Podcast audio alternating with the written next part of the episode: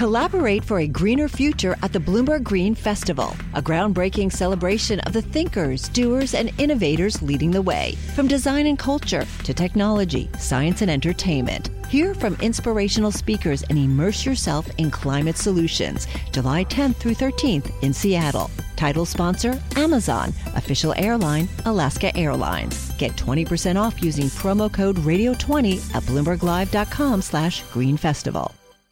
It's going to be a big term at the Supreme Court starting October 2nd, but don't take my word for it. Here's Justice Ruth Bader Ginsburg speaking this week at Georgetown Law School. There's only one prediction that's entirely safe about the upcoming term, and that is it will be momentous. In addition to cases involving wedding cakes and voting maps, there will be fights over worker class action lawsuits, cell phone privacy, and of course, Donald Trump's travel ban. With us to talk more about this momentous term and perhaps make some not so safe predictions is Greg Garre. He's a partner at Latham and Watkins here in Washington and formerly the U.S. Solicitor General under President George W. Bush. Greg, thanks for joining us. Uh, let's see how many of these cases we can get to. Uh, tell us a little bit about the very first case, case the court's going to hear uh, involving the rights of workers to press class action lawsuits, even though they've signed arbitration agreements. Thanks, Craig, and thanks for having me on. So, the very first case of the term presents an opportunity for the court to revisit an area that has split the justices along 5 4 lines, and that's the enforceability of employee arbitration agreements. And in this case, the, the question is whether or not employer employer employer employee agreements to resolve work related disputes through individual arbitration violate the federal labor laws. So, in the, in the specific case, the employees sued their employer in court for wage and overtime violations on a class basis. But they had one problem. They had already agreed to resolve any employer related claims through arbitration on an individual basis. Uh, the, the employers then sought to enforce that agreement and kick the cases out of court, at which point the employees argued that they had a right under the National Labor Relations Act to bring that sort of class litigation under provision that grants to employees the right to engage in, quote, concerted activities for the purpose of collective bargaining or other mutual aid or protection. Uh, they rely on that provision to claim that the individual arbitration agreements that they signed are unenforceable under federal law. And so this case really presents a clash between the National Labor Relations Act and the Federal Arbitration Act, which the court has recognized in a series of cases presents a strong presumption in favor of enforcing arbitration agreements. The employees have tended to lose these sorts of cases by a 5 4 majority, and with Justice Gorsuch filling Justice Scalia's seat, um, there's no particular reason to think that the result in this case will be any different. But uh, either way, I think everybody agrees that this case is of tremendous imp- importance to employers and employees alike, given the prevalence of these sorts of uh, arbitration agreements. Greg, there will be a major test of digital privacy coming up with the case involving whether you need a warrant to obtain mobile phone tower records. Tell us about that. Absolutely. So anytime anytime you have a smartphone in your pocket, your location is constantly being tracked by your cellular service provider, uh, which is pinging uh, cell towers nearby to send data to and from your phone.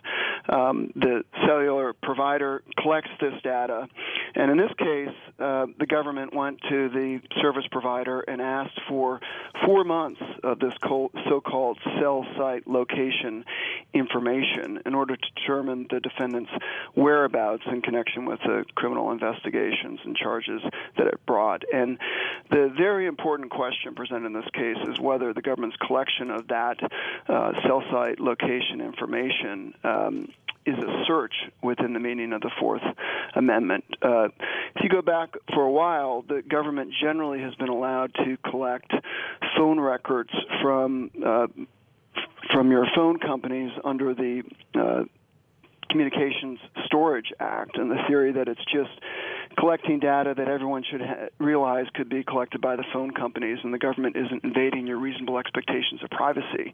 But this case really presents the court to uh, reconsider reasonable expectations of privacy in the sm- smartphone age. And if there's one thing that sort of comes out from the court's recent Fourth Amendment cases is that the justices are generally wary of embracing Fourth Amendment, Fourth Amendment principles that can limit their own privacy. And I think it's safe to say that probably all the justices carry smartphones, so that may give a little bit of a boost to the challengers in this case.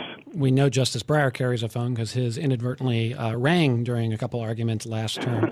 um, Greg, we could spend an entire show talking about Donald Trump's travel ban. So let me let me just ask you one question about it. So, uh, really big issues here: uh, the president's control of the borders, the um, allegations of bias against Muslims, but there is this issue that the, the ban that's in place now is scheduled to expire on Sunday, and we're anticipating the administration may issue something new, perhaps a longer travel ban affecting more countries.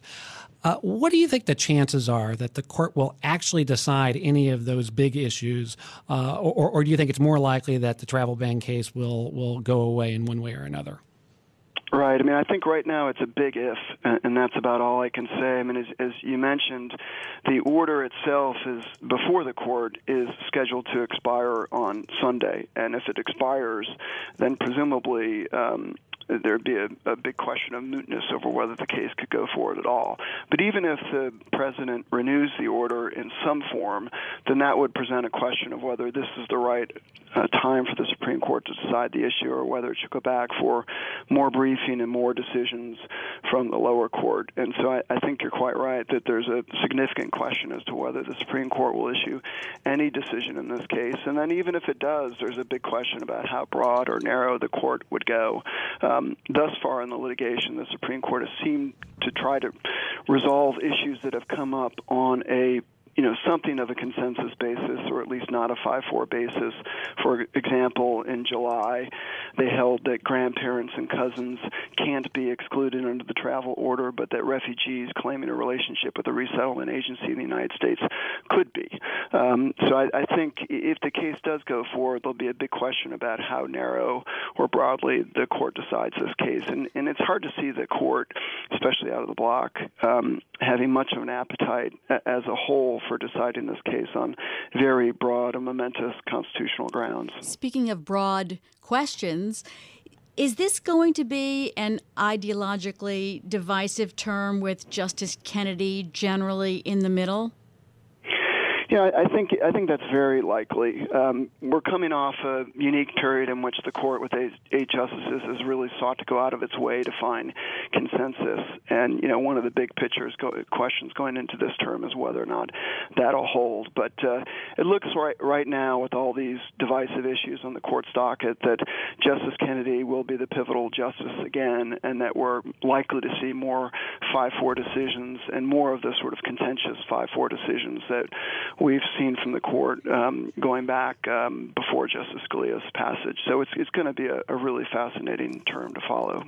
I want to thank Greg Garre, former Solicitor General, now a partner at Latham and Watkins, for foreshadowing some of the many issues we'll be talking about on Bloomberg Law over the next nine months. That's it for this edition of Bloomberg Law. We'll be back tomorrow. Thanks to our technical director, Charlie Vollmer, and our producer, David Sucherman. You can find more legal news on uh, at BloombergLaw.com and BloombergBNA.com, plus an invaluable website for the legal community at BigLawBusiness.com.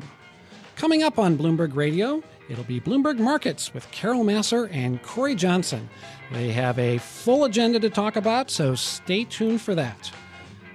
You've been listening to Bloomberg Law. This is Bloomberg.